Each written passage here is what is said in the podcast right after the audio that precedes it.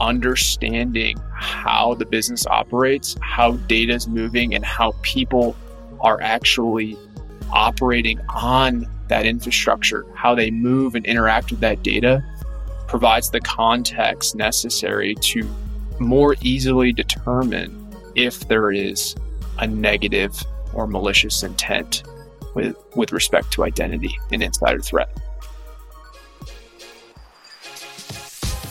From Exabeam, this is the new CISO, a show about the people who lead IT security teams, the challenges they face, and how they overcome them.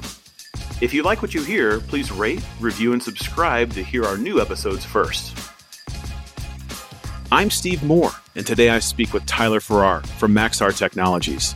Tyler shares misconceptions about what threat intelligence is, why it's important not to assume malicious intent, and we talk about his approach to compliance versus security.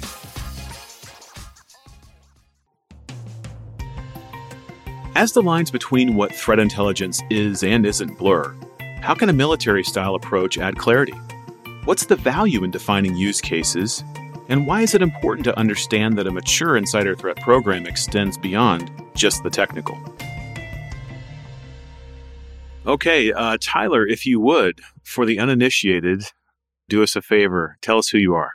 Yeah, my name is Tyler Farrar. I lead the cybersecurity and governance function at Maxar Technologies, and we are a satellite imagery and satellite manufacturing company. Now, Tyler, you didn't start there. Where did you get your start in IT, in IT security? Yeah, I started um, really back in the US Navy. Spent a lot of time as a cryptologic warfare officer and majority of my responsibilities were within US Cyber Command. They have an operational component called the Cyber National Mission Forces. And our team was responsible for protecting US critical infrastructure with the ability to have uh, response action to play in the offensive cyberspace.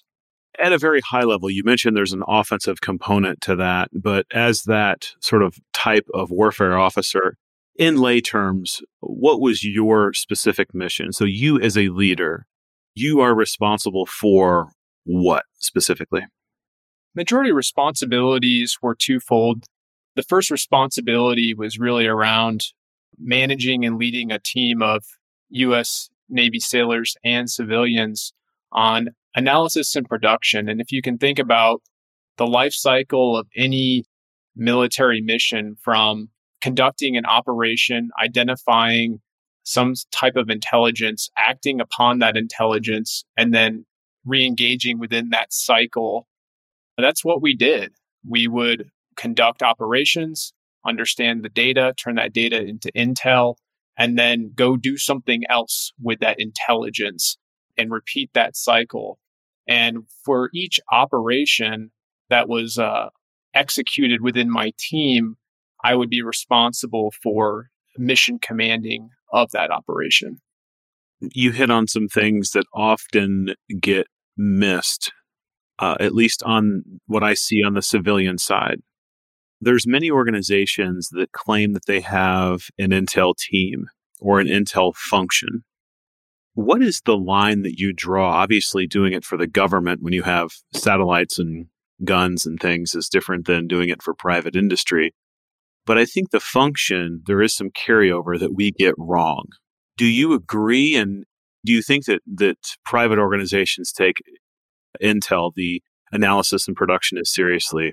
And what can they learn to do better, in your opinion? I think in general, the, the term threat intelligence is too broadly used.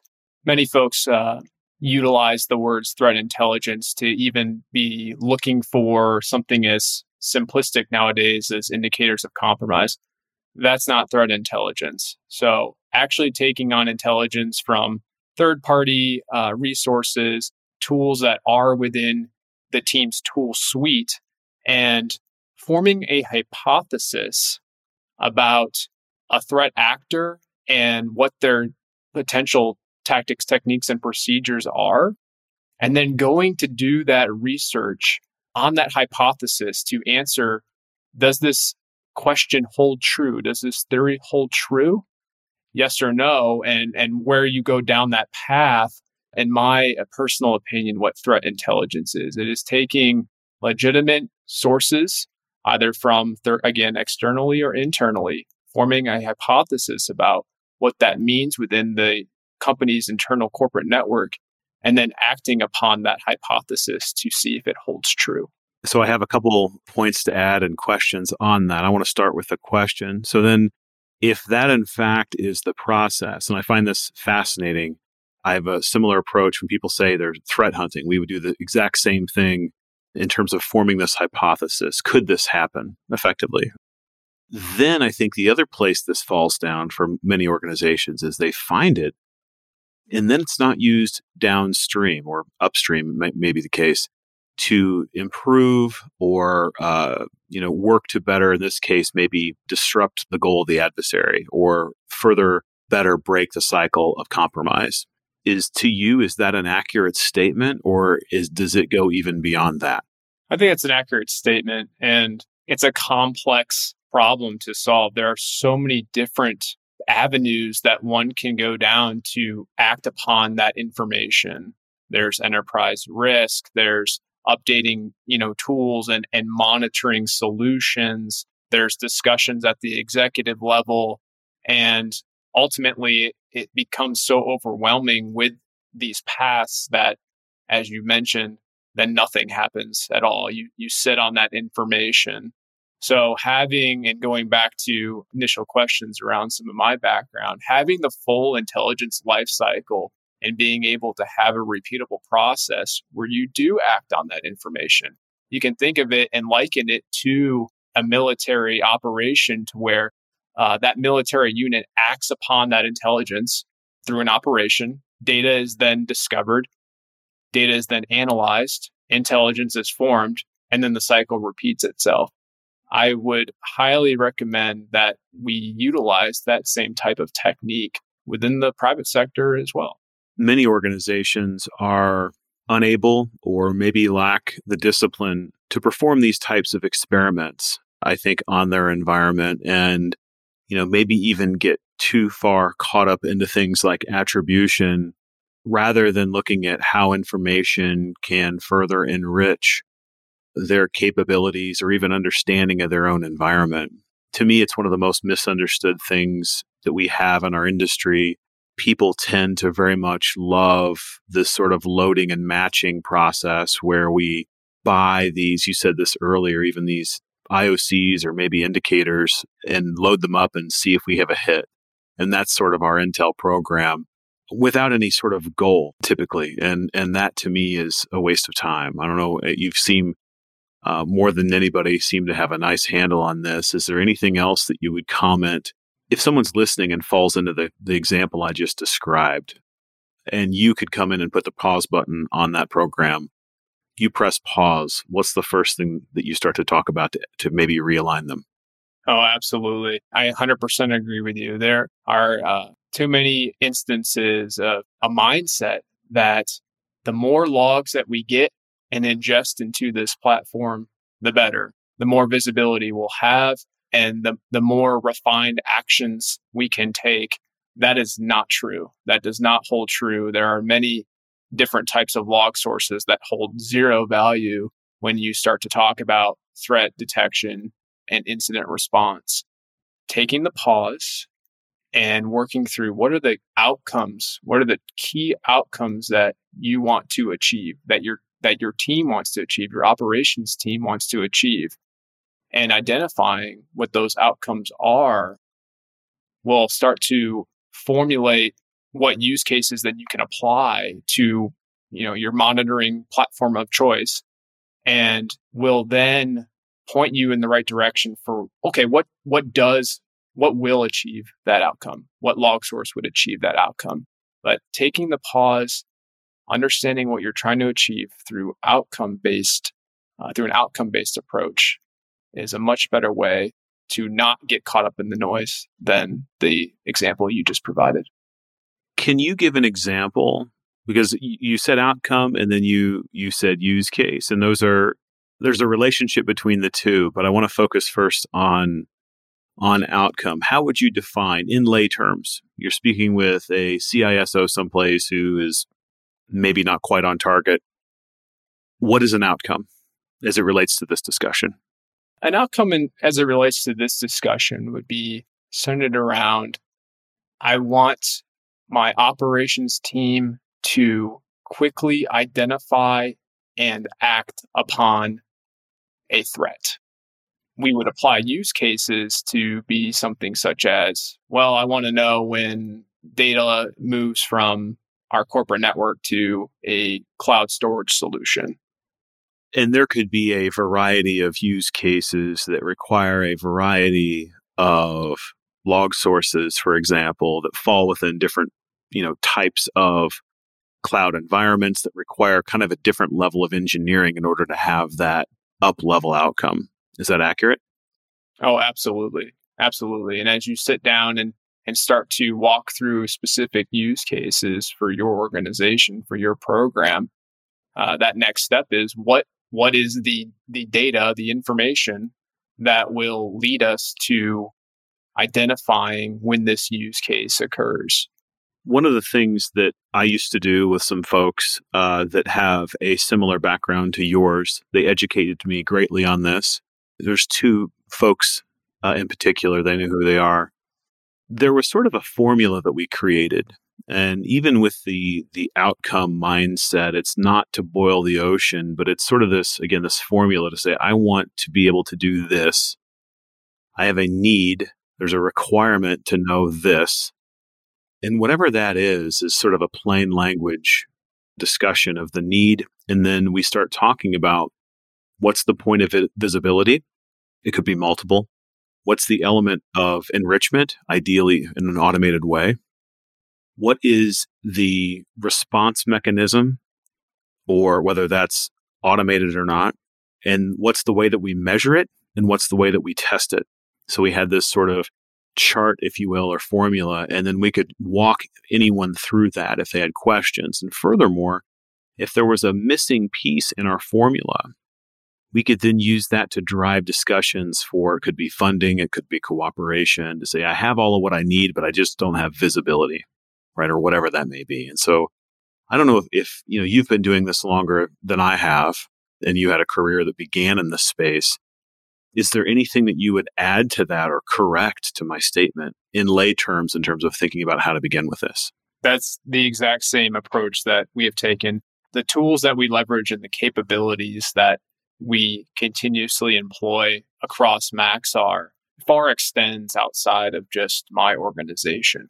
We are a clear defense contractor. We do have a very mature insider threat program, and insider threat falls well outside of just a technical aspect. There's a lot of administrative overhead and a whole strategy and roadmap to that.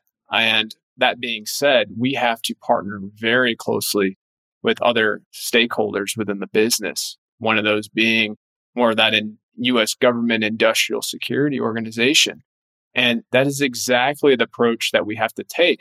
They cannot get caught up and nor should they and, and nor do they really fully understand what log sources would inform a use case and lead us to an outcome. However, if you take the approach that you just mentioned and sit down and walk through that formula what are you trying to achieve? What do you want to know? Then we can sit back down and, and plug those variables into that formula and easily identify what are the technical components that will yield the outcome that they desire, which also yields the outcome we desire, but ultimately all feeds into the same uh, platform and an overall insider threat program, as an example this is one of the things I love most about being able to host this show. So I think the listeners now know that, you know, we kind of do a casual meetup and then we record a show later on. And I didn't even have any of this uh, on my docket to discuss with Tyler today, but this has already been to me so interesting uh, to hear this that we didn't even plan on covering this and yet we're doing that and and I love it because I think a lot of people get it wrong. So my goal is to sort of inform and maybe move the needle for the listeners and their programs. So thank you, Tyler. You brought up insider threat. and sort of other constituents. As you work with your peers outside of your employer, just in general, insider threat gets a lot of traction. People are talking about it. But again, I think it's an area that a lot of people sort of goof up. Um, how do you not goof up insider threat? The human being is one of the, the most complex things on this planet, and insider threat is very uh, difficult to to execute upon from a programmatic perspective. There is no one answer. I will provide you uh, some of the techniques that we've leveraged. Um, as you are monitoring accounts, we always make an assumption that it is not a nefarious action. It is not a malicious threat actor. There's no negative intent of the employee of the user. And in doing so, we try to keep that managed at the cybersecurity function, reaching out to the employee when necessary and uh, working with them to understand why that activity took place. And, and 99% of the time, it is completely uh, not nefarious.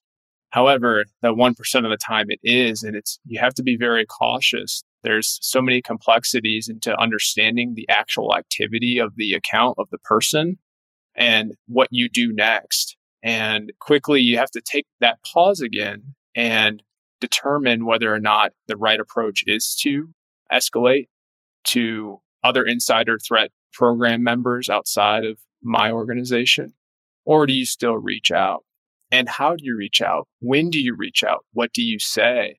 It's very sensitive because potential operational loss, operational disruption, excuse me, and data loss could occur.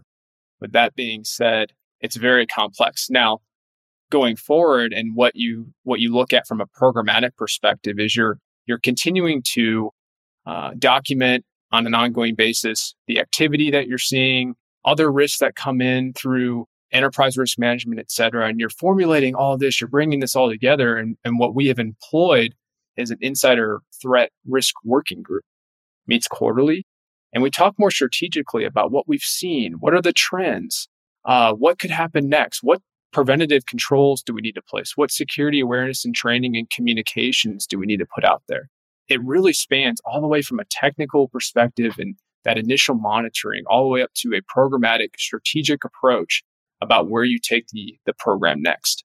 You covered quite a bit there. I think that's something that a lot of teams also struggle with because there's sort of this they want to solve everything within their SOC or within their analytic group. And as things change and as capabilities are added, and as the CISO or the supporting teams add more value, naturally these discussions must leave the SOC. They must leave the security team.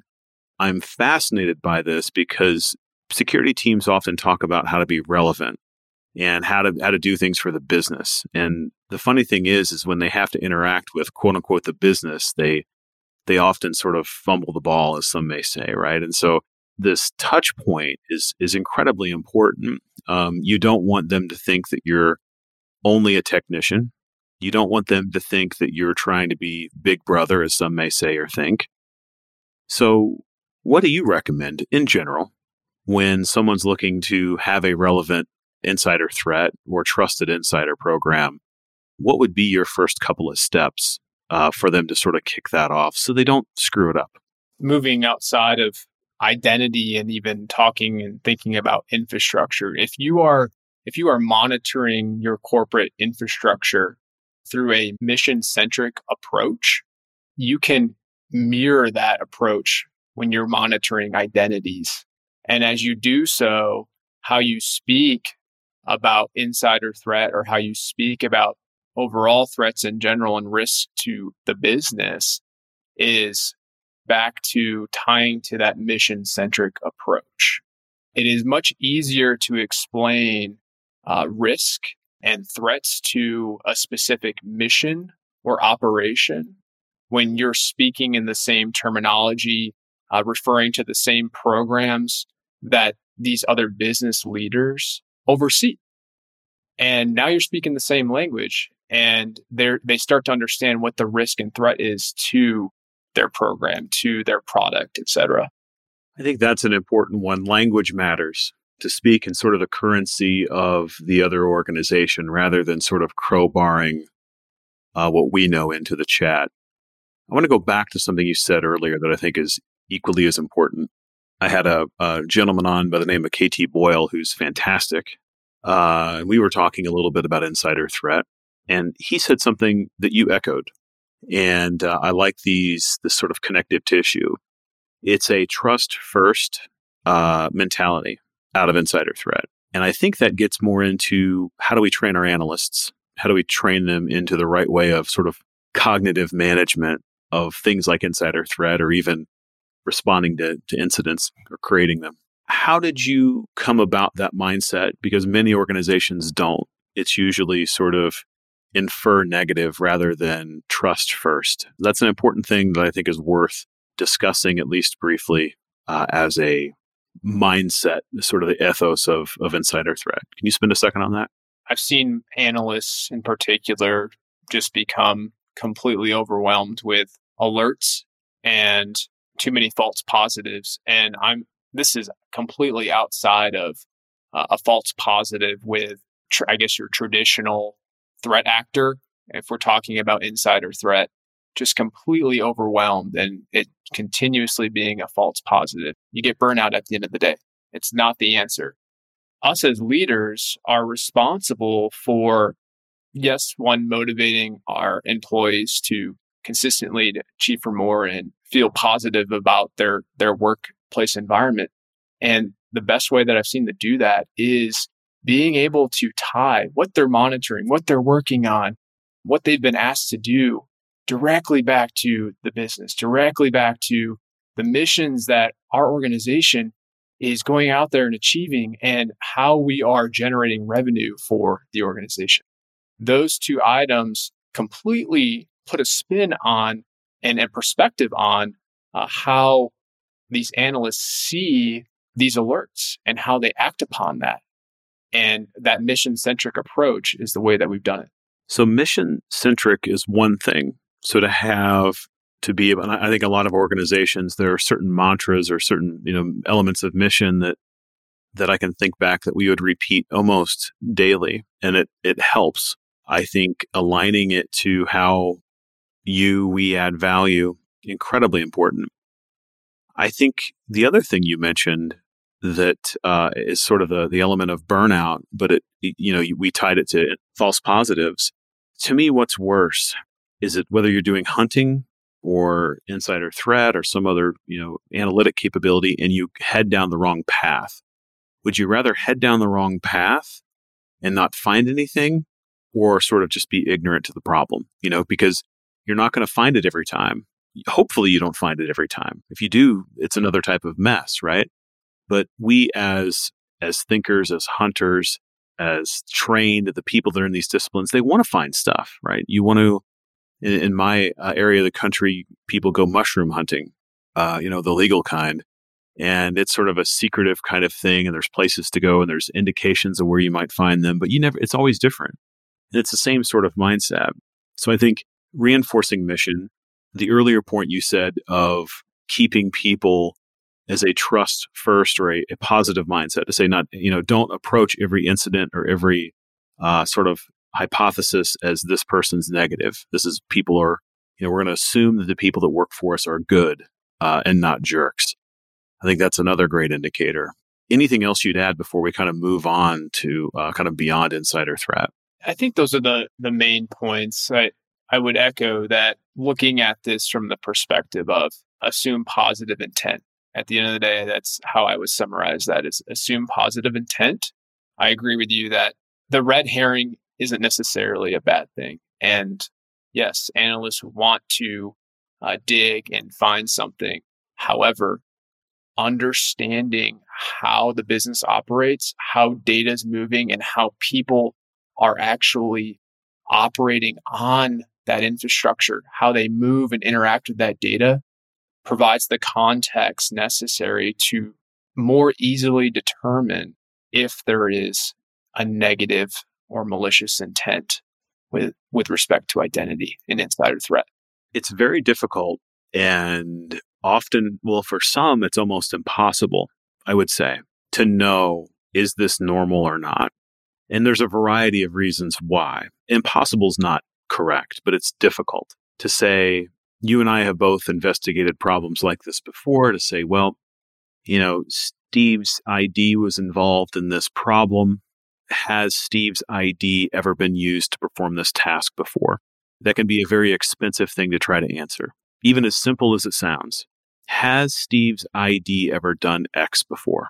And if you have the ability, I've before had to have uh, team members run queries that ran so long that it, it exhausted the available memory on the server that was running the query and the server fell over, like trying to find these answers, right?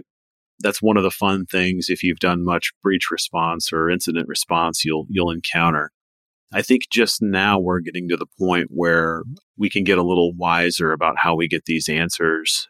We can use the brains of our analysts rather than sort of you know, root through a lot of raw information. I think that's changing the way we look at this, the work of insider threat, threat hunting, and even intel programs, um, which is a fun thing to see. Utilize a tool to do some of the work rather than having to do it kind of all manually uh, is if I were an analyst today, which I'm not anymore, I would be very kind of happy about that, I think. Yeah, absolutely. And utilizing platforms like Exabeam and integrating those best of breed technologies from across the organization within to a, a platform as, as powerful as Exabeam definitely provides that context and enhances that capability of that analyst. The interesting component of that is things really changed when we went to a remote, all remote workforce.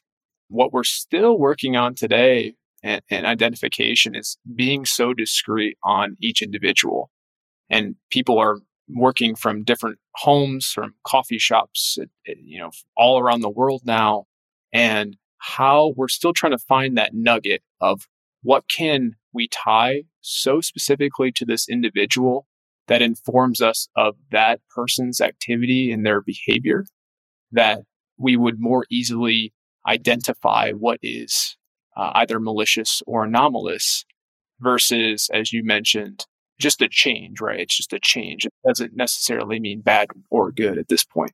Just quickly, I well, I appreciate the shout out, and and uh, Exabeam does pay the bills uh, in terms of hosting and all the rest.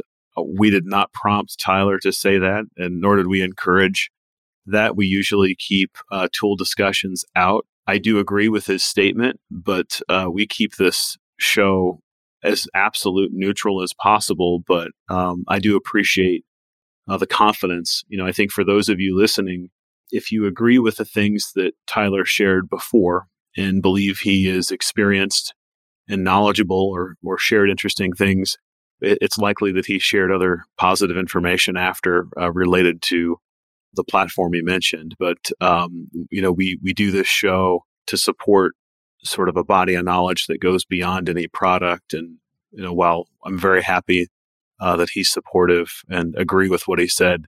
We don't push any kind of agenda on the show. I feel it necessary to share that just because it's uh, we we try to keep this for the body of knowledge for the leader. Tyler, I, am flattered you would mention that uh, sort of uh, the, the uninitiated feedback on that. I, I think that it, no matter what you use as a platform, you have to look at things and I would encourage you, and I want you to, to if you would back this up or, or, refute it, you have to look at what are your goals and then what is the time associated with getting to those goals. So if I'm asking my analyst to understand a certain behavior or or if I just want to know is is something is a condition positive or negative? Has Steve ever done this before? Was the example I gave. Have we ever received a message from this domain before?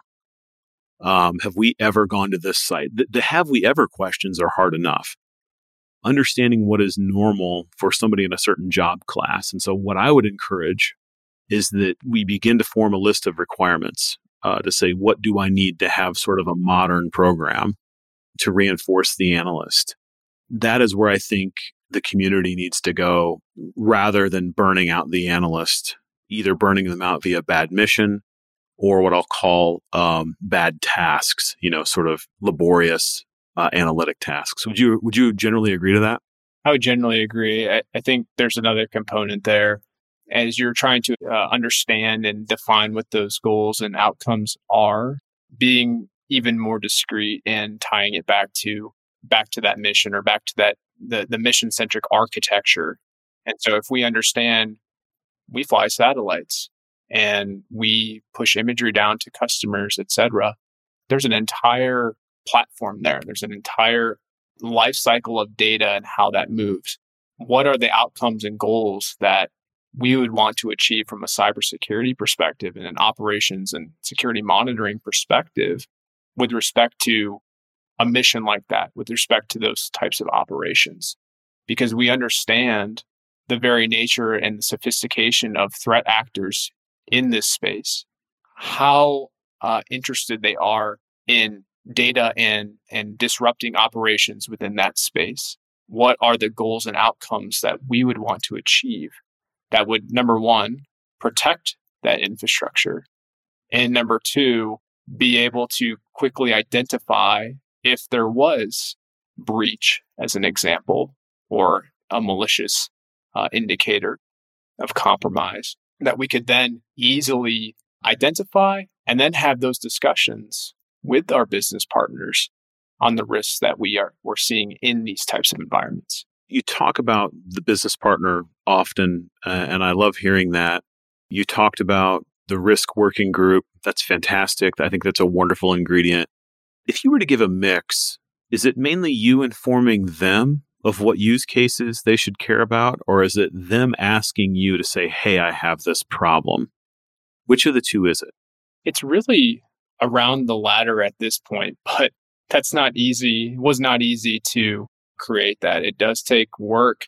Uh, what I call is a community based approach. There's never enough folks that we are able to hire, as I'm sure many others face that challenge. And so people have to either carry the the security title or or that responsibility, especially that responsibility across the organization.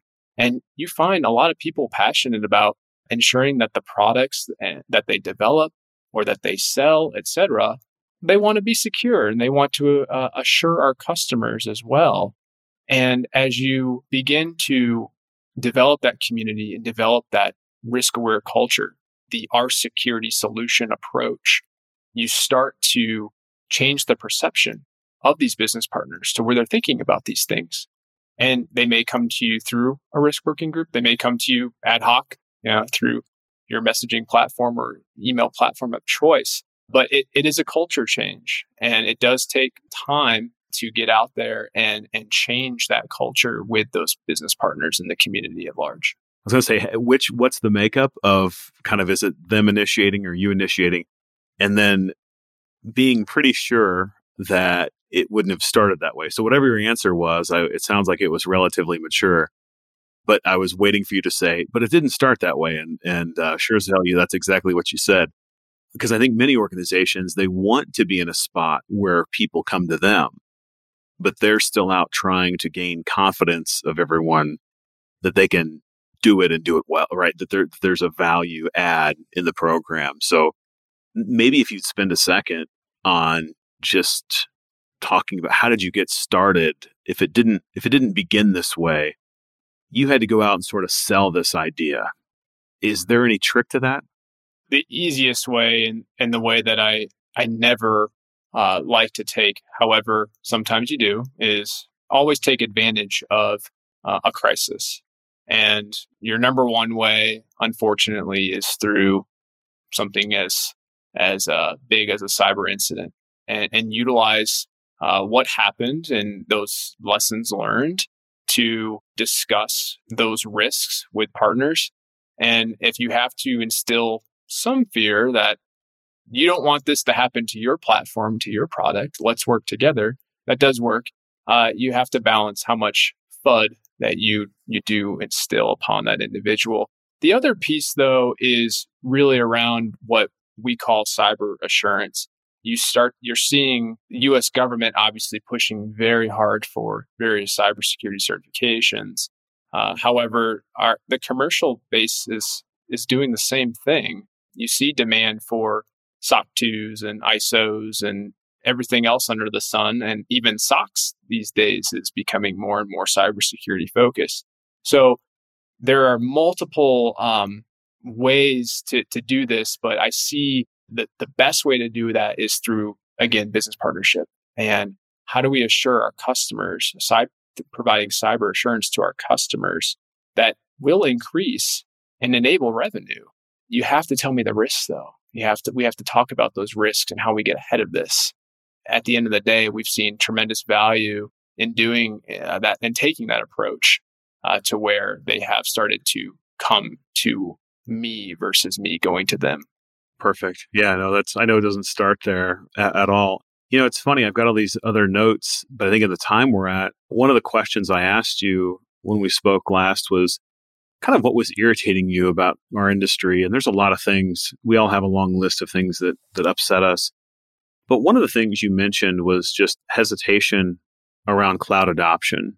Why is that sort of an irritant uh, to you, and what's sort of the cost with that hesitation in general? Yeah, I think in general, we get so spun up on the perfect state of a secure and really the, the word that I want to hit home on here is a compliant environment. And we are willing to wait for a partner to build and get to that compliant state. I'll tell you right now that none of these advanced persistent threats or these cybercrime groups are waiting for your vendors of choice in the security space to go get SOC 2 certified. And in order to stay ahead of these advanced persistent threats and the sophistication that they just continuously build upon, we need to utilize forward leaning next generation technologies that are best of breed. We cannot continue to wait simply for compliance. We have to find an appropriate balance. And I don't see that today. I don't see us moving fast enough to get ahead of some of these sophisticated threat actors. I agree. In my experience, you could have a miserable environment, but as long as it was compliant, as long as you wouldn't have, you know, an auditor in that would, you know, write up some sort of nasty finding, it really didn't matter because a failed audit means that executives don't get their bonus and that's that's in their language, right? In many cases, but a condition that's present on a network that you and I know is a great risk. You know, back to, you know, do we have this sort of hypothesis that something could happen? You know, hey, we know there's something that's that's actively being exploited or a, a condition in our environment or a lack of a capability. No one will often care unless the auditor writes it up. And they often don't because there's not an alignment between you know, is this a, a resilient environment versus is this a compliant one? And so we end up putting our time into things that fit well into auditors' work papers or sort of compliance control framework. It's one of the most frustrating things in my career period. And there's not a quick fix to it. The only one is is just talking about look rather than thinking about maturity, let's talk about efficacy. And that takes a lot of what you, I believe, are doing, which is this sort of relationship management outside of technology. It's a big issue. Yeah, absolutely. That compliance is the bailiwick of the corporate attorney, not the, the CISO's organization. And while we value compliance from the perspective of revenue enablement, you know, third party audit, et cetera, that will not stop, again, sophisticated threat actors. And I'm full alignment with leveraging your security control framework of choice to inform the types of security controls that you want to implement into your environment. However, being able to check a box that says implemented and here's why is never enough. And that continuous monitoring and getting to that next level of those behavioral analytics, the machine learning, even looking at even more advanced technologies and not waiting for whatever that technology is to be compliant will at least drive you much more ahead of, of many of our cybersecurity organizations today. The issue I have with many of the control frameworks is that, again, it doesn't, it very rarely gets into how the, the efficacy of your program. So, do I have the capability to do X?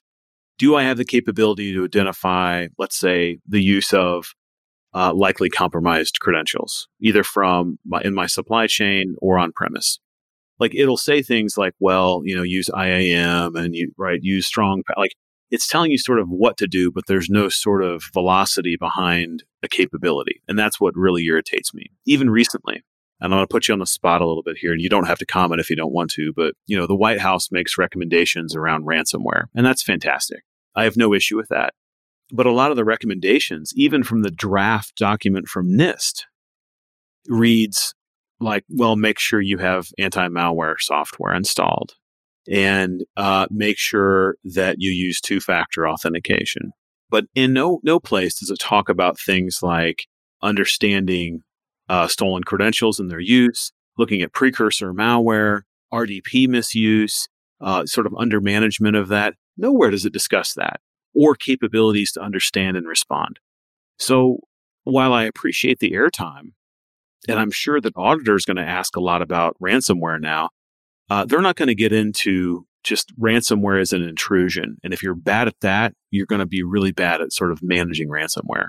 It's sort of the same thing, but this is just the topic of ransomware. I don't know if you've got thoughts on that too. It, has been really irritating me uh, of late. No, I agree with you. If you pick that one of those control frameworks, and absolutely, does it does it at least provide you some thinking points?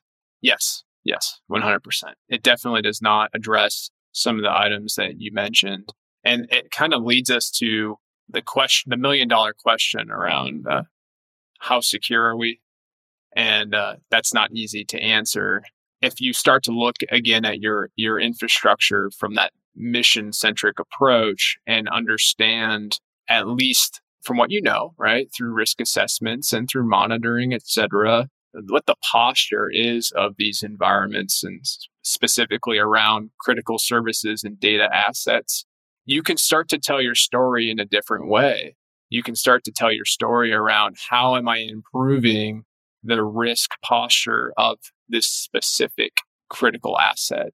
And the answer to that question or the answers as you continuously uh, mature your risk posture are some of those items that you just mentioned. They're much more tactical in nature, but they, they tell the true story of how you are improving your cybersecurity across the organization, as well as address what truly is important and is going to mitigate and remediate risk versus checking a box on a security control plan. This is absolutely ripped by, which are the best shows. I've got one more question for you, sir. Uh, pursuant to the name of our show, which is the new CISO, what does being a new CISO mean to you? Defending data and corporate information systems while enabling revenue and business velocity. That's actually a very that's a very specific answer. Like that's almost a mission statement. Uh, I appreciate that greatly. Uh, Tyler, I can't thank you enough uh, for sharing just a little bit of what you know uh, with us today. I know the listeners uh, will appreciate it.